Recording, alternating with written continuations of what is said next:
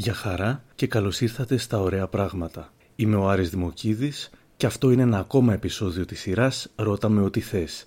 Σήμερα καλεσμένος μου είναι ο σεφ Δημήτρης Καρμούτσος. Του μετέφερα ερωτήσεις που στείλατε εσείς μέσω των μικροπραγμάτων της Λάιφου. Για περισσότερες τέτοιες συνεντεύξεις ακολουθήστε τα Ωραία Πράγματα στα Apple Podcast, το Spotify ή τα Google Podcasts. Δημήτρη, σε καλωσορίζω στο «Ρώτα με ό,τι θες». Καταρχήν να σου πω ένα μεγάλο ευχαριστώ, είναι μεγάλη τιμή για μένα που το κάνω αυτό και είναι και το πρώτο μου podcast. Ωραία. Ε, καλή αρχή λοιπόν. Οι αναγνώστες έστειλαν ερωτήσεις για σένα και θα ξεκινήσω από την πρώτη, την οποία έστειλε η Αντιγόνη. Πώς ξεκίνησε, ρωτάει, η σχέση σου με τη μαγειρική; Ωραία, ωραία ερώτηση, φίλε Αντιγόνη. Να σου πω ότι μέχρι τα 16 μου δεν είχα ασχοληθεί ποτέ με το φαγητό είχα ασχοληθεί σε επίπεδο οικογένειας όπου μεγαλώντας στη δεκαετία του 70 και του 80 επειδή το φαγητό δεν ήταν ποτέ αρκετό, ειδικά στην Ελλάδα, αν μεγαλώσετε στην Ελλάδα και σε οικογένεια η οποία δεν είχε χρήματα, το φαγητό δεν ήταν ποτέ αρκετό και δεν υπήρχε και τεράστια διαφοροποίηση στο φαγητό, ε, κάνοντας την ερώτηση στη μάνα μου τι φαγητό έχουμε σήμερα; Κατάλαβες, αυτό ρωτάγαμε τότε όλοι. Όταν έλεγε κάτι που μας άρεσε η απάντηση που δίναμε ήταν ότι δεν θα το φάω. Η απάντηση που παίρναμε εμείς πίσω είναι ότι θα το φας, θα πεις και ένα τραγούδι. Άρα, κατάλαβες. Ήταν λίγο φιλοσοφική η ενασχόλησή με το φαγητό. Είχα επιχειρήσει να φτιάξω μία φορά ένα κέικ όταν ήμουν 7 ή 8 χρονών, όπου δεν έβαλα βασικά στοιχεία μέσα στο κέικ, γιατί προφανώς δεν ακολούθησα καμία συνταγή. Ε, απέτυχε τρελά, οπότε εκεί με πήρε από κάτω και ξαναβρήκα, δεν έτρωγα κιόλας πάρα πολύ, δεν ε, με ενδιέφερε το φαγητό. Και ξαναβρήκα το φαγητό γύρω στα 16 όταν αναγκάστηκα να, να δουλέψω στο χώρο της εστίασης γιατί δούλευα άλλες δουλειές μικρότερος να δουλέψω στο χώρο της εστίασης ως ε, σερβιτόρος στο έξω κομμάτι της κουζίνας όπου εκεί ξαφνικά ερωτεύτηκα το ρυθμό που είχε μέσα, το ρυθμό και την ελευθερία. Τότε για μένα ήταν, καταλάβεις, νέος άνθρωπος μεγαλύτερος στη δεκαετία του 80, ήταν πάρα πολύ σημαντική η ελευθερία. Μου φαινόταν ότι η κουζίνα είχε μια πολύ μεγάλη ελευθερία. Οι άνθρωποι έτρεχαν σε τρελούς ρυθμούς, κάναν πράγματα που θέλανε, δημιουργούσαν πράγματα. Οπότε το ερωτεύτηκα αυτό και έφυγα από το έξω κομμάτι του εστιατορίου και αποφάσισα ότι θα μπω μέσα στην κουζίνα. Όχι για να το κάνω επαγγελματικά σε καμία περίπτωση. Για να ζήσω αυτή την απόλυτη ελευθερία που προσέφερε τότε τουλάχιστον η γαστρονομία. Και βέβαια κόλλησα το μικρόβιο, όπως κάθε άλλο μικρόβιο που κολλάμε και κάποια στιγμή το μικρόβιο αυτό μεγάλωσε, μεγάλωσε, μεγάλωσε, πήρε όλο μου το σώμα και την ψυχή μου και από τότε είπα ότι θα κάνω μόνο αυτό, θα ασχοληθώ μόνο με το φαγητό. Παρένθεση, έχω σπουδάσει οικονομικά σε πολύ, καλό πανεπιστήμιο, σε πολύ καλό πανεπιστήμιο στην Αμερική. Ποιο είναι το αγαπημένο σας φαγητό, ρωτάει ο Γιώργος. Υπάρχουν, τα, ε, κοίτα, υπάρχουν πολλά αγαπημένα φαγητά. Παρόλα αυτά το φαγητό που μπορώ να τρώω σε καθημερινή βάση και να μην το βαρεθώ ποτέ. Υπάρχουν πολλά αγαπημένα και υπάρχουν και πολλά αγαπημένα υλικά. Το φαγητό που δεν το βαριέμαι ποτέ και δεν θα σου πω αμάν δεν θα το φάω σήμερα είναι τα μακαρόνια με κοιμά. Το λέω με το χέρι στην καρδιά. Ε, οποιαδήποτε συνταγή με μπαχαρικά χωρίς μπαχαρικά, με ντομάτα χωρίς ντομάτα, αρκεί να έχει μακαρόνια, δηλαδή άμυλο και πρωτεΐνη κοιμά. Εγώ θα το φάω πρωί, μεσημέρι, βράδυ και στον ύπνο μου και σε ωρό και σε blender, καταλαβες. Όπως μου το βάλεις θα το φάω. Υπάρχει κάποιο φαγητό που δεν σας αρέσει αλλά αναγκαστικά το τρώτε λόγω δουλειάς; Ε, είναι πάρα πολύ σημαντικό θεωρώ στη μαγειρική όταν αποφασίσεις να ακολουθήσει τη μαγειρική να, να ανοίξεις τη γευστική σου παλέτα. Τι σημαίνει αυτό; Πρέπει το στόμα σου και το μυαλό σου να είναι ανοιχτό σε όλες τις γεύσεις. Αν πεις ότι κάτι δεν μου αρέσει αλλά θα το φάω καταναγκαστικά δεν θα μπορέσει να το γευτείς πραγματικά όπως είναι. Παρ' όλα αυτά όχι ε, υλικά κάποιες γεύσεις οι οποίες είναι οικίες προς εμένα και κάποιες άλλες που τις τρώω, τις γουστάρω, αλλά θα μπορούσα και να μην τις φάω. Δηλαδή, η σοκολάτα, ας πούμε, και αυτό θα ακουστεί πάρα πολύ περίεργο, γιατί αρέσει στο 90% των ανθρώπων. Ε, η σοκολάτα, εμένα προσωπικά δεν με τρελαίνει. Θα τη φάω. Δεν ξέρω αν θα τη φάω για τη σοκολάτα, για τη ζάχαρη που έχει πάρα πολλές φορές, αλλά δεν είναι από τα αγαπημένα μου υλικά. Η γλυκατζού ρωτάει, εκτός από γλυκά του κουταλιού, ποια θα έλεγες πως είναι τα παραδοσιακά ελληνικά γλυκά και ποιο είναι το αγαπημένο σου; Θα πω κάτι που θα ακουστεί τρελό, τα κόλληβα. Ναι. Τα κόλληβα λοιπόν επειδή ήμουν πρώτος που λάνσαρε τα κόλληβα σαν γλυκό το 2006 νομίζω σε ένα ιστορικό εστιατόριο που δούλευα τότε στο Αλάτσι Ε, ψάχνοντας το, γενικώς τα κόλληβα είναι μια γεύση η οποία με τρελαίνει γιατί μιλάμε για στάρι, μιλάμε για κάτι πάρα πολύ γήινο, ένα υλικό που, που βγάζει γη πάρα πολύ. Μιλάμε για μπαχαρικά, δηλαδή την κανέλα, τον μπαχάρι που μπαίνει μέσα στο, μέσα στο στάρι. Μιλάμε για μυρωδικό το μαϊντανό που είναι ένα φοβερό στοιχείο. Μιλάμε για ρόδι που είναι ένα καταπληκτικό φρούτο. Άρα ε, τα κόλληβα θεωρώ ότι είναι ελληνικότατα και είναι ένα καταπληκτικό γλυκό γιατί την καριέρα τους την ξεκινήσαν ως γλυκό. Και όχι πως κατάληξαν. Ξέρεις, πάρα πολλές φορές ξεκινάμε την καριέρα μας κάπως και καταλήγουμε κάπως. Και τα κόλληβα είχαν αυτή την κατάληξη. Ήταν ένα παραδοσιακό ελληνικό γλυκό, λεγόταν Βαρβάρα. Μάλιστα το ζουμί που βραζόταν το στάρι το κάνανε ζελέ και σερβίνουν τα κόλληβα πάνω σε αυτό. Και βέβαια κατέληξε να είναι το γλυκό που συνοδεύει την αποχώρηση των ανθρώπων από αυτόν τον κόσμο. Ο Θαν ρωτάει, μάλλον παιχνιδιάρικα, γιατί πρέπει να έχετε όλοι τατουάζ, βελτιώνει τη γεύση; Σωστό. Κοίτα να δεις, εγώ μπορώ να μιλήσω για τον εαυτό μου. Εντάξει, το πρώτο μου τατουάζ το έκανα το 1984. Μάλιστα, αν το δουν κάποιοι τώρα, θα δουν ότι δεν υπάρχει καν. Ήταν μικρό, ήταν από κακό τεχνίτη, άρα τώρα έχει γίνει μια μουτζούρα τότε δεν υπήρχε καν μαγειρική στο μυαλό μου. Υπήρχαν πάρα πολλοί τα τατουάζ. Δηλαδή, από μικρός μου άρεσε, μου άρεσε πάρα πολύ το τατουάζ. Υπήρχε ένας τότε στην, επίσημος στην Ελλάδα, ο Τζίμις, ο οποίος είχε ένα μαγαζί στην Πλάκα και πηγαίναμε και μας κυνήγαγε. Καθόμασταν απ' έξω γιατί δεν μας έβαζε μες στο μαγαζί. Μας κυνήγαγε για να μην του ε, μπουκώνουμε το μαγαζί απ' έξω. Άρα η αγάπη μου για τα τατουάζ υπήρχε πάντα. Δεν μπορώ να την εξηγήσω πραγματικά και πίστεψέ με τότε δεν ήταν καν της μόδας. Τα τατουάζ κάνανε τότε φυλακόβοι, οι περιθωριακοί τύποι και μάλιστα αν είχες τατουάζ δεν τα έβγαζες στη φόρα. Προσπαθούσες να τα κρύψεις γιατί θα σε κατηγορούσαν ε, είτε είχες κάνει πράγματα είτε δεν είχες. Δυστυχώς και το μεγάλο μου όνειρο πάντα ήταν να γίνω τατουάζ. Δυστυχώς δεν μπορούσα να ζωγραφίσω ποτέ. Ήμουν πάρα πολύ κακός στη ζωγραφική προσπαθούσα να ζωγραφίσω ένα σπίτι και έβγαινε ελικόπτερο. Δηλαδή δεν το είχα καθόλου. Άρα κατάλαβα από μικρός ότι δεν θα μπορώ ποτέ να γίνω τατουατζή. Στην πορεία προέκυψε μαγειρική. Και η δική μου αγάπη δεν είναι ότι πάω και κάνω τατουάζ επειδή έχουν όλοι, γιατί τότε όντως δεν είχαν όλοι. Εγώ ταξίδευα για να κάνω. Δηλαδή υπήρχε πάντα ένας σκοπός, ένας λόγος πίσω από κάθε τατουάζ που θα έκανα. Έχω ταξιδέψει άπειρα χιλιόμετρα. Έχω φτάσει μέχρι τη Σομόα για να κάνω ένα συγκεκριμένο τατουάζ. Έχω πάει στην Ιαπωνία να κάνω άλλο. Ποτέ δεν έκανα για να κάνω. Και μάλιστα επέλεγα ποιος θα μου κάνει τα τατουάζ.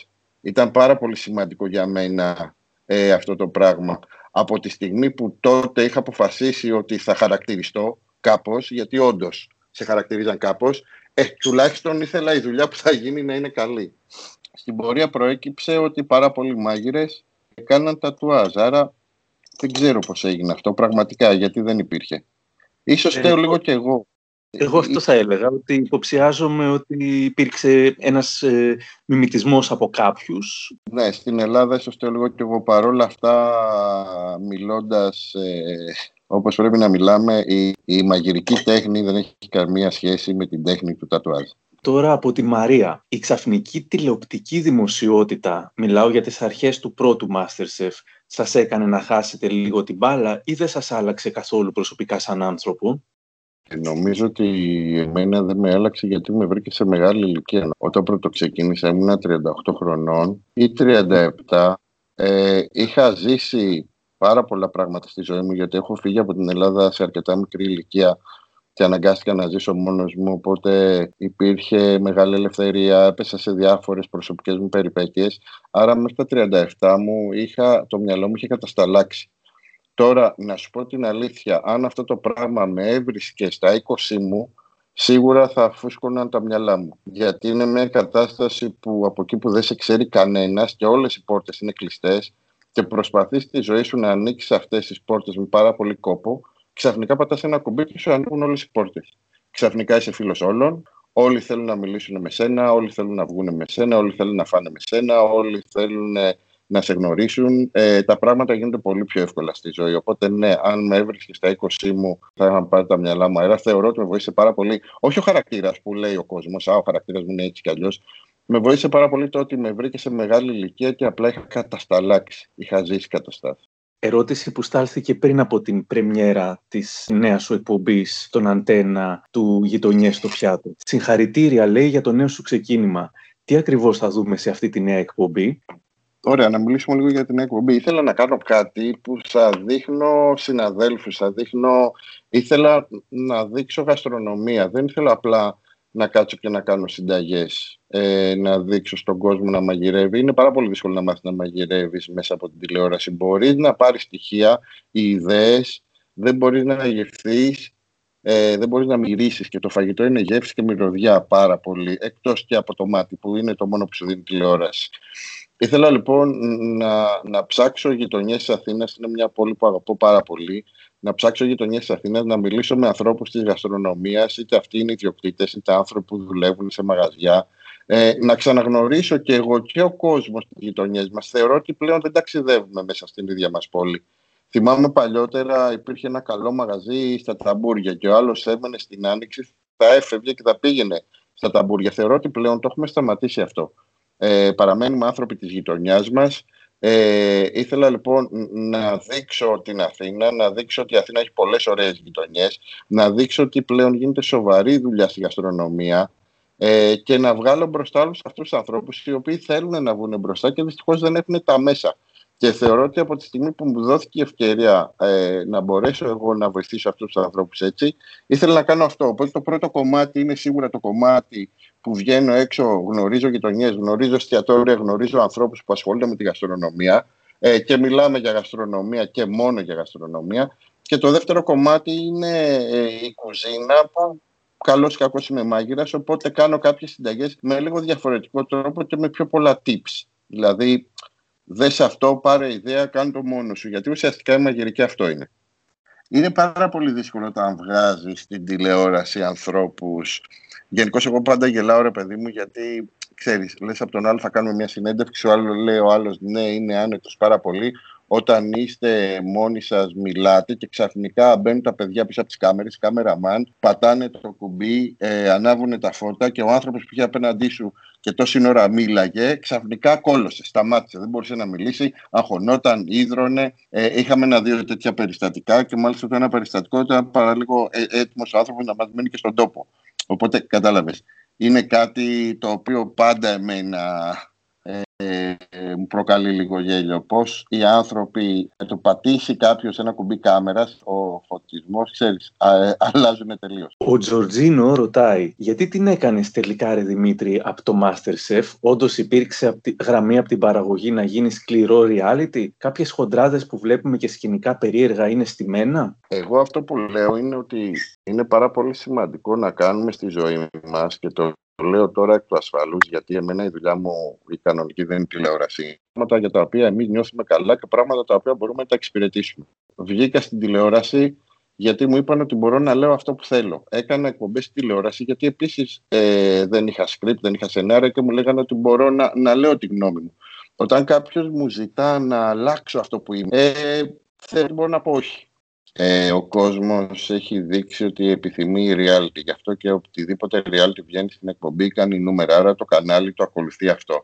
Από εκεί και πέρα οι συντελεστές αποφασίζουν αν θέλουν να το ακολουθήσουν ή όχι. Εγώ αποφάσισα ότι δεν ήθελα να ακολουθήσω το μοτίβο, δεν το χρειαζόμουν και δεν μπορούσα να το εξυπηρετήσω. Οπότε αποφάσισα να φύγω. Και την πήρα την απόφαση σε δευτερόλεπτα, δηλαδή δεν μπορούσα να το διαπραγματευτώ. Η επόμενη ερώτηση είναι έχεις ανοίξει δικό σου εστιατόριο; Και αν όχι το τι; Θεωρώ ότι πρέπει η εστίαση είναι πάρα πολύ σημαντικό. Η εστίαση για να πάει μπροστά να έρθει στα χέρια των μαγείρων. Αυτή τη στιγμή είμαι συνέτερος σε ένα μεγάλο group που έχουμε ένα catering και τέσσερα εστιατόρια. Ε, αν με ρωτάς αν είναι εύκολο ή δύσκολο, θα σου πω ότι είναι πάρα πολύ δύσκολο. Είναι πολύ δύσκολο να περάσεις από μάγειρας σε επιχειρησία. Όμως, Μόνο έτσι μπορεί να πάει η γαστρονομία μπροστά, όταν περάσει η εστίαση σε χέρια ε, μαγειρικά, σε χέρια ανθρώπων οι οποίοι ε, ασχολούνται με αυτό το επάγγελμα, με το φαγητό χρόνια και όχι σε χέρια επιχειρηματιών. Ε, ήταν ερώτηση του Μάκη, ξέχασα να το αναφέρω. Η Πέννη λέει, γιατί οι περισσότεροι σεφ είναι λίγο έως πολύ αυταρχικοί με τους μάγειρές τους, δηλαδή μιλάνε άσχημα, χειραγωγούν κλπ. Ε, θεωρείτε ότι πρέπει αυτό το επάγγελμα να είναι τόσο σκληρό όσο είναι; Ο Γιώργος λέει το επάγγελμα του μάγειρα είναι τόσο πιεστικό όσο παρουσιάζεται στις εκπομπές. Ποια είναι η γνώμη σας για το bullying των σεφ απέναντι στους βοηθούς και γενικά στους υφιστάμενους; Και η δασκάλα, σαν δασκάλα έχω δει πόσο λειτουργεί η ενθάρρυνση στους μαθητές. Δεν θα λειτουργούσε και αυτό μέσα στις κουζίνες στους εκπαιδευόμενους. Κοίτα, ίσως αυτό είναι που βγαίνει προς τα έξω. Σίγουρα η μαγειρική είναι ένα πάρα πολύ σκληρό επάγγελμα, ένα χειρονακτικό επάγγελμα. Από εκεί και πέρα, ε, η προσωπικότητα του κάθε επικεφαλής είναι αυτή που ορίζει αν μια κουζίνα θα είναι σκληρή ή όχι. Η επιβράβευση πάντα βοηθάει. Ε, βέβαια, ε, τα τελευταία χρόνια έχουν αρχίσει και μπαίνουν στο επάγγελμα άνθρωποι οι οποίοι ε, ασχολούνται με τη γαστρονομία και τη μαγειρική και όχι άνθρωποι οι οποίοι τυχαία έκαναν αυτό το επάγγελμα. Πολύ παλιά, επειδή εγώ μαγειρεύω από το 86 όπως είπα, ε, από το 87 πάρα πολλά χρόνια, 33 χρόνια, η κουζίνα ήταν πολύ πιο σκληρή και οι μάγειρες ήταν πολύ πιο σκληροί. Θεωρώ ότι τα τελευταία χρόνια ε, η μόρφωση των μαγείρων έχει βοηθήσει πάρα πολύ στο να γίνει το επάγγελμα ε, λίγο πιο ήπιο. Όμως είναι ένα επάγγελμα στο οποίο καλείσαι να ανεβάσεις ταχύτητες πάρα πολύ γρήγορα για να ταΐσεις όλο αυτόν τον κόσμο ο οποίος έρχεται όλο στην ίδια ώρα και να κατεβάσεις ταχύτητες πάρα πολύ γρήγορα. Οπότε εκεί σίγουρα θα υπάρχουν εντάσεις. Αλλά αυτό οφείλεται, θεωρώ, πάρα πολύ στο χαρακτήρα του κάθε επικεφαλής της κουζίνας. Η Μέρη ρωτάει, έχεις ερωτευτεί ποτέ γυναίκα που να είναι σεφ; Όχι. και το λέω και αυτό με το χέρι στην καρδιά. Όχι, προσπαθώ να αποφεύγω τη σχέση στο εργασιακό περιβάλλον επειδή όταν πρώτο ξεκίνησα είχα κανένα δύο τέτοια περιστατικά τα οποία κατέληξαν πολύ δυσάρεστα, θεωρώ ότι είναι πάρα πολύ δύσκολο και ήταν ένας από τους λίγους κανόνες που έβαλα στη ζωή μου και τον ακολουθώ μέχρι σήμερα. Υπάρχει σεξισμός μέσα στις κουζίνες, ρωτάει η δασκάλα πάλι. Σίγουρα. Όπως υπάρχει σεξισμός σε κάθε επάγγελμα. Δεν είναι μόνο οι κουζίνες. Κάθε επάγγελμα, σε κάθε επάγγελμα υπάρχει σεξισμός, γιατί σεξισμός υπάρχει στους ανθρώπους ε, ατομικά από τη στιγμή που υπάρχει στους ανθρώπους, υπάρχει και στην κουζίνα, αλλά και στα υπόλοιπα επαγγέλματα. Δεν νομίζω ότι υπάρχει επάγγελμα στον πλανήτη που δεν εμπλέκονται και άντρες και γυναίκες όπου δεν υπάρχει σεξισμός, ή επάγγελμα στον πλανήτη που εμπλέκονται μόνο άντρες ή μόνο γυναίκες και δεν υπάρχει σεξισμός. Γιατί ο σεξισμός είναι κάτι που έχει το άτομο από μόνο του. Άρα, αν το έχει μέσα του, θα το βγάλει σε οποιοδήποτε επάγγελμα κι αν είναι. Η Τζουτζουμπή λέει στο, στο Masterchef, σαν guest, φέρνατε μόνο άντρες σεφ και σχεδόν καμία γυναίκα. Θέλετε να μας πείτε κάποιες γυναίκες που εσείς προσωπικά εκτιμάτε και θα προτείνατε να αναδείξουν οι εκπομπές; Ε, έχουν δίκιο, ειδικά πρώτα που γίνανε πριν από 11 χρόνια που γίνανε τα πρώτα. Ε, δεν ήταν κάτι που το θέλαμε εμείς, απλά τότε το, το επάγγελμα ήταν πολύ πιο ανδροκρατούμενο. Θεωρώ ότι αυτή τη στιγμή το επάγγελμα αρχίζει και αλλάζει. Μπαίνουν πάρα πολλές γυναίκες στην κουζίνα. Άρα, όταν στην προσωπική μου άποψη, οι γυναίκες είναι πολύ πιο δημιουργικές από τους άντρες. Φέρνουν έναν ωραίο αέρα και ένα δημιουργικό αέρα μέσα στις κουζίνες. Απλά τότε, όταν τα πρωτογυρίζαμε, δεν υπήρχαν πάρα πολλές. Αν ρωτάς εμένα, χωρίς να θέλω να ξεχωρίσω κάποιες ή κάποιες άλλες, αν ρωτάς εμένα ποια έχω δοκιμάσει και ταιριάζει στα δικά μου γούστα, θα έλεγα την Κωνσταντίνα τη Φάκλαρη.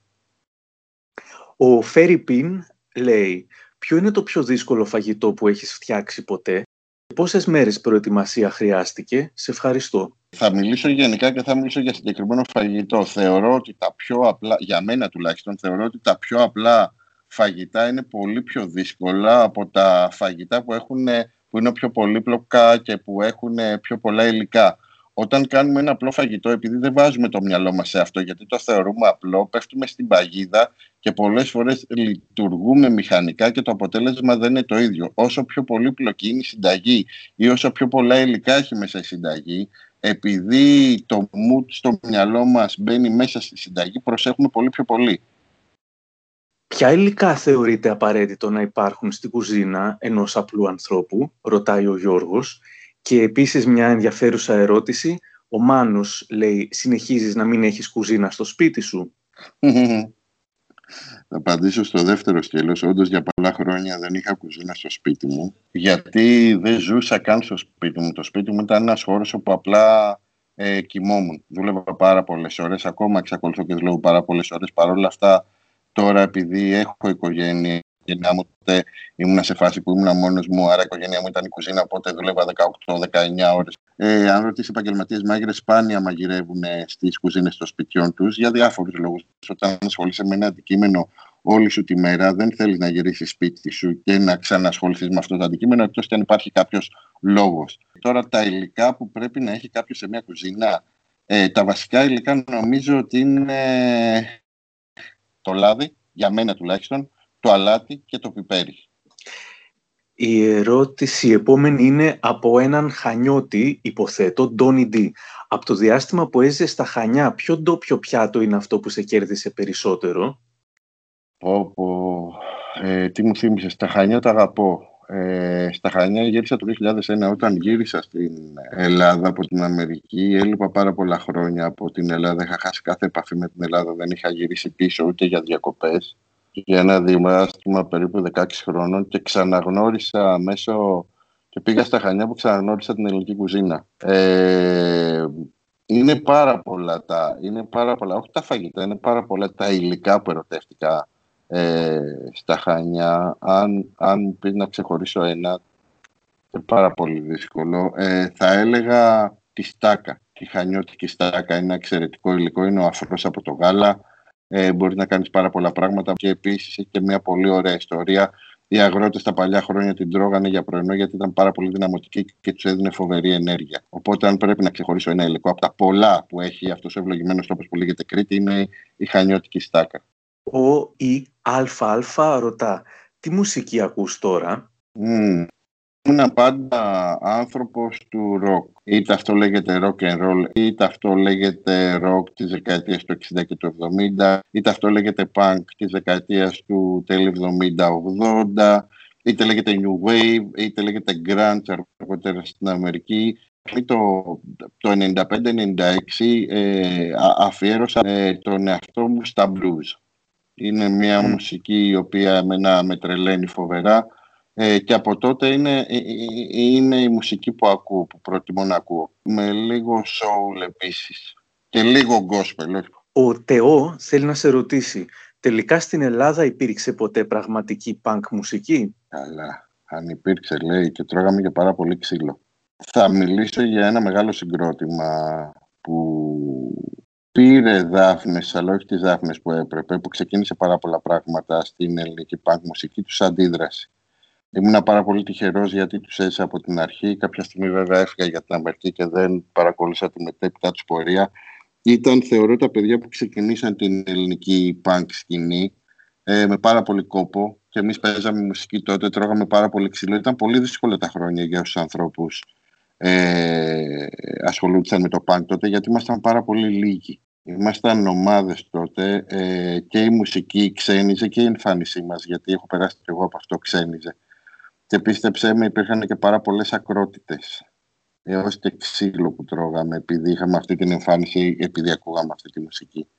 Ο Γάμα ρωτά πώς διαχειρίζεστε την αρνητική κριτική ή μια κακή μέρα στη δουλειά; Έχω μάθει από μικρός επειδή ε, στις κουζίνες κρίνεσαι καθημερινά από πάρα πολλούς ανθρώπους. Δηλαδή ως πελάτης έχεις καθημερινά, έχεις και κριτικές οι οποίες μπορεί να διαφέρουν πάρα πολύ. Έχω μάθει από πάρα πολύ μικρός και όλοι οι μαγειρικοί μου δάσκαλοι μου λέγανε αυτό, να μην ακούω τις κριτικές. Να ελέγχω τις κριτικές, να δω αν κάτι όντως πήγε στραβά με κάποιο φαγητό, αλλά γενικώς να μην τις ακούω. Οπότε έχω εκπαιδεύσει τον, τον, τον, τον εαυτό μου να μην ακούω τις κριτικές πάντα εννοείται ότι διαβάζεις, βλέπεις, ε, κοιτάς αν υπάρχει κάτι που δεν πήγε καλά. Παρ' όλα αυτά, ε, ακολουθώ την τακτική ότι μπαίνει από το ένα αυτή και βγαίνει από το άλλο αυτή. Και με βοήθησε πάρα πολύ. Ε, το δεύτερο σκέλος δεν το θυμάμαι καν. Για πες. Μια κακή μέρα στη δουλειά. Πω, μια κακή... Είναι πολλές κακές μέρες στη δουλειά. Ίσως είναι περισσότερες κακές παρά καλές. Ε, η κουζίνα για μένα λειτουργεί ως θεραπευτήριο. Δηλαδή, ε, με το που μπω πίσω από μια κουζίνα και ξαφνικά ξεκινήσουν και έρχονται οι πρώτες παραγγελίες, όσο κακή και να είναι η μέρα, μου φεύγει. Άρα το, το δικό μου χάπι για την κακή μέρα στη δουλειά είναι τα μάτια μου ε, και το μηχανηματάκι που βγάζει παραγγελίες. Βγάλουμε παραγγελίες και τα ξεχνάω όλα. Όταν σταματήσει το μηχάνημα να βγάζει παραγγελίες και εγώ να μαγειρεύω, ε, ξαφνικά έρχονται όλα πίσω. Ο Γιώργος ρωτά πώς εμπνέεστε για νέες συνταγές; Ωραία ερώτηση. Μπράβο ρε Γιώργο. Ε, θεωρώ ότι δεν υπάρχει παρθενογέννηση στη μαγειρική. Συνήθως η έμπνευση νέων συνταγών ξεκινάει από κάποιο υλικό, ειδικά αν είσαι λάτρης της πρώτης ύλης και της ποιοτικής πρώτης ύλη. Άρα πάντα με γνώμονα κάποιο υλικό, κάποιο καλό υλικό που είτε έφαγες, είτε είδες, είτε σου εξήγησε κάποιος, ξεκινάς και συνθέτεις γύρω από αυτό το υλικό, τον πρωταγωνιστή σου, τα πιάτα. Αλλά ξαναλέω ότι στη μαγειρική δεν νομίζω ότι υπάρχει παρθενογέννηση. Υπάρχουν πάρα πολλά υλικά που δεν γνωρίζουμε, αλλά λίγο πολύ καινούργιες συνταγές είναι πράγματα τα οποία κάποιος κάπου έχει ξανακάνει, ίσως με λίγο διαφορετικό τρόπο, παρόλα αυτά γευστικά είναι κοντά το αποτέλεσμα. Η Ντέζη αναρωτιέται, υπάρχει ελληνική κουζίνα τελικά, γιατί τα πάντα τα βρίσκεις και στις αραβοανατολικές χώρες και Τουρκία, τζατζίκι, πίτες, μπριάμ κτλ. Συμφωνείς ότι δεν υπάρχει ιδιαίτερη τεχνική στα ελληνικά πιάτα, απλά η γεύση οφείλεται στις εξαιρετικές πρώτες ύλες. Κοίτα, ήμασταν οι αρχαίοι μόνο πρόγονοι, οι αρχαίοι Έλληνες ήταν από τους πρώτους ανθρώπους στον πλανήτη οι οποίοι κατέγραψαν μαγειρικές συνταγές, οι οποίοι εφήβραν μαγειρικά σκεύη. Μπορείτε να κατέβετε στο Αρχαιολογικό Μουσείο στο Ηράκλειο και να δείτε την πρώτη χύτρα που κατασκεύασαν οι αρχαίοι Έλληνες οι οποίοι ήταν όλοι από πυλό. Μπορείτε να βρείτε την πρώτη πλάκα ψησίματος, μεταγενέστερα φούρνο ψησίματος. Μπορείτε να δείτε κάποιες κουτάλες που κατασκευάζαν, ήταν οι πρώτοι που κατασκευάσανε κουτάλες. Άρα υπάρχει ελληνική κουζίνα. Από εκεί και πέρα, επειδή ήμασταν ένας λαός ο οποίος κατακτήθηκε πάρα πολλές φορές σε όλη μας την ιστορία, Σίγουρα οι κατακτητές μας, και επειδή κάποιοι κατακτητές μείνανε στη χώρα για πάρα πολλά χρόνια, σίγουρα οι κατακτητές μας έχουν επηρεάσει τη δική μας γαστρονομία.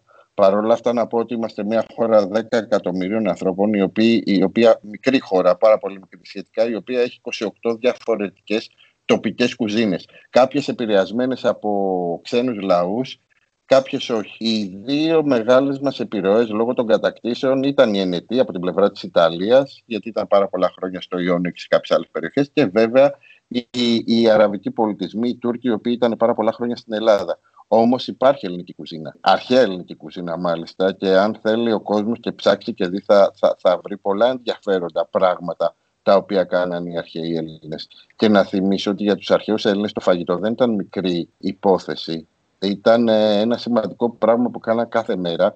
Γράφανε σε γράμματα ε, γύρω από το φαγητό, κάνανε τσιμπούσια, σκοτωνόντουσαν, γελάγανε, κάνανε έρωτα γύρω από ένα τραπέζι φαγητού. Άρα το φαγητό ήταν πάρα πολύ σημαντικό. Αλλά να σου πω κάτι, αυτή είναι η γαστρονομία. Η γαστρονομία επηρεάζεται από άλλες κουλτούρες, από άλλους πολιτισμούς.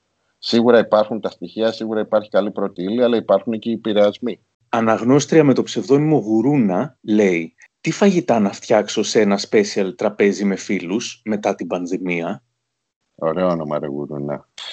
Αυτό τώρα συνήθως όταν κάνεις τραπέζι σε φίλους προσπαθείς να βγάλεις προς τα έξω τον καλύτερό σε αυτό. Είναι πάρα πολύ σημαντικό όταν καλείς ανθρώπους ε, να τους βγάζεις φαγητά τα οποία πριν τα έχεις δοκιμάσει και όχι φαγητά που τα φτιάχνεις για πρώτη φορά. Άρα οποιοδήποτε φαγητό νιώθει άνετη ότι μπορεί να το φτιάξει σωστά, αυτό το φαγητό είναι που πρέπει να παρουσιάσει. Ε, έτσι και εμείς επαγγελματικά, πριν βγάλουμε μια συνταγή προς τους πελάτες μας, την έχουμε δοκιμάσει πάρα πολλές φορές και τη βγάζουμε ε, έξω όταν η συνταγή είναι δοκιμασμένη και έτοιμη να τη δεχθεί ο κόσμος. Το ίδιο πράγμα πρέπει να κάνουμε και στο σπίτι μας. Η Μαρία γράφει. Η μαγειρική είναι δημιουργία και ταυτόχρονα είναι και κάτι που χρειάζεται κοινό να το, για να την εκτιμήσει. Από αυτή την άποψη αισθάνεσαι καλλιτέχνης και αν ναι, πιστεύεις ότι οι μάγειρες κουβαλάνε κατά κάποιο τρόπο αυτό που έχουν οι καλλιτέχνες, ότι θέλουν κατά βάθος να τους αγαπήσουν και προσπαθούν να βρουν τρόπο επικοινωνίας με τους υπόλοιπους μέσω της δημιουργίας τους; Ε, θα απαντήσω λίγο μάθερ ότι δεν είμαστε καλλιτέχνες και ότι η μαγειρική δεν έχει δημιουργία. Είμαστε τεχνίτες. Δεν είμαστε καλλιτέχνες. Είναι άλλος ο τεχνίτης και είναι άλλος ο καλλιτέχνης. Κάνουμε ένα επάγγελμα, επιτελούμε ένα επάγγελμα, ταΐζουμε κόσμο προσπαθούμε να ταΐσουμε τον κόσμο όσο το δυνατόν καλύτερα και πιο γευστικά γίνεται. Παρ' όλα αυτά δεν υπάρχει ρομαντισμός στο δικό μας επάγγελμα, ούτε υπάρχει πάρα πολύ δημιουργία, υπάρχει πάρα πολύ επανάληψη. Αυτό θεωρώ εγώ μετά από τόσα χρόνια που μαγειρεύω. Σίγουρα έχουμε ένα στοιχείο καλλιτέχνη γιατί όταν πάρουμε ένα χειροκρότημα ή ένα ευχαριστώ ή ένα τι ωραίο που ήταν το φαγητό που μας έφτιαξες, μας φτιάχνει τη μέρα. Μόνο εκεί μπορούμε να δούμε μια σύνδεση του επαγγέλματος μαγειρικής ή του μάγειρα με τον καλλιτέχνη. Ο Μιχάλης αναρωτιέται, γιατί ρε Δημήτρη την έπεφτες τόσο χοντρά στον φουντούλι, τον φουντούλαρο στο cooking με το μαλλιάτσι; Γενικώς από μικρός ανθρώπους που αγαπούσα πάρα πολύ, τους πείραζα πάρα πολύ. Οπότε αυτό το ακολουθώ και μεγάλος. Ε, έτσι είναι ο χαρακτήρας μου. Τους ανθρώπους που νιώθω δικούς μου, οικείους, που αγαπώ πάρα πολύ, τους πειράζω πάρα πολύ. Άρα ε, αυτό τράβαγε και ο Ηλίας. Χωρίς να σημαίνει ότι δεν με πήραζε και αυτός. Απλά δεν το βλέπατε. Γιατί ο Ηλίας είναι και λίγο μουχρίτσα. Δηλαδή το κάνει ε, όταν δεν το βλέπουν οι άλλοι. Η Ειρήνη Φι ρωτάει ποια είναι η γνώμη σας για τα μαγειρικά τρέντ τύπου μαύρος χείρος που εμφανίζονται από το πουθενά και κατακλύζουν ταυτόχρονα σχεδόν όλα τα γκουρμέ εστιατόρια. τώρα εντάξει, Προφανώς χρησιμοποίησε τη λέξη μα, μαύρο χοίρο σαν trend, γιατί ο μαύρος χοίρος υπήρχε πριν το χοιρινό. Είναι η αρχέγονη φυλή, είναι ο δημιουργός του χοιρινού ο μαύρος χοίρος. Θεωρώ ότι όταν το trend βασίζεται σε μια ιστορία, καλώς, που τις περισσότερες φορές τα trend βασίζονται σε μια ιστορία, καλώς τα έχουμε και στη ζωή μας και στη μαγειρική. Και ε, θεωρώ ότι όταν έχουν κάτι να προσφέρουν, όπως το συγκεκριμένο παράδειγμα που ανέφερε, δηλαδή ένα κρέας το οποίο είναι πάρα πολύ γευτικό και είναι αρκετά υγιεινό και είναι ένα κρέας το οποίο δεν έχει πειραχθεί γονιδιακά, θεωρώ ότι καλώς έρχονται στη ζωή μας και στη μαγειρική. Παρ' όλα αυτά έχει να κάνει πάρα πολύ και με εμάς. αν θα ακολουθήσουμε αυτά τα trend ή όχι. Τι ορίζεις εσύ ο ίδιος ως μαγειρική διθενιά, ρωτάει ο Νίκ.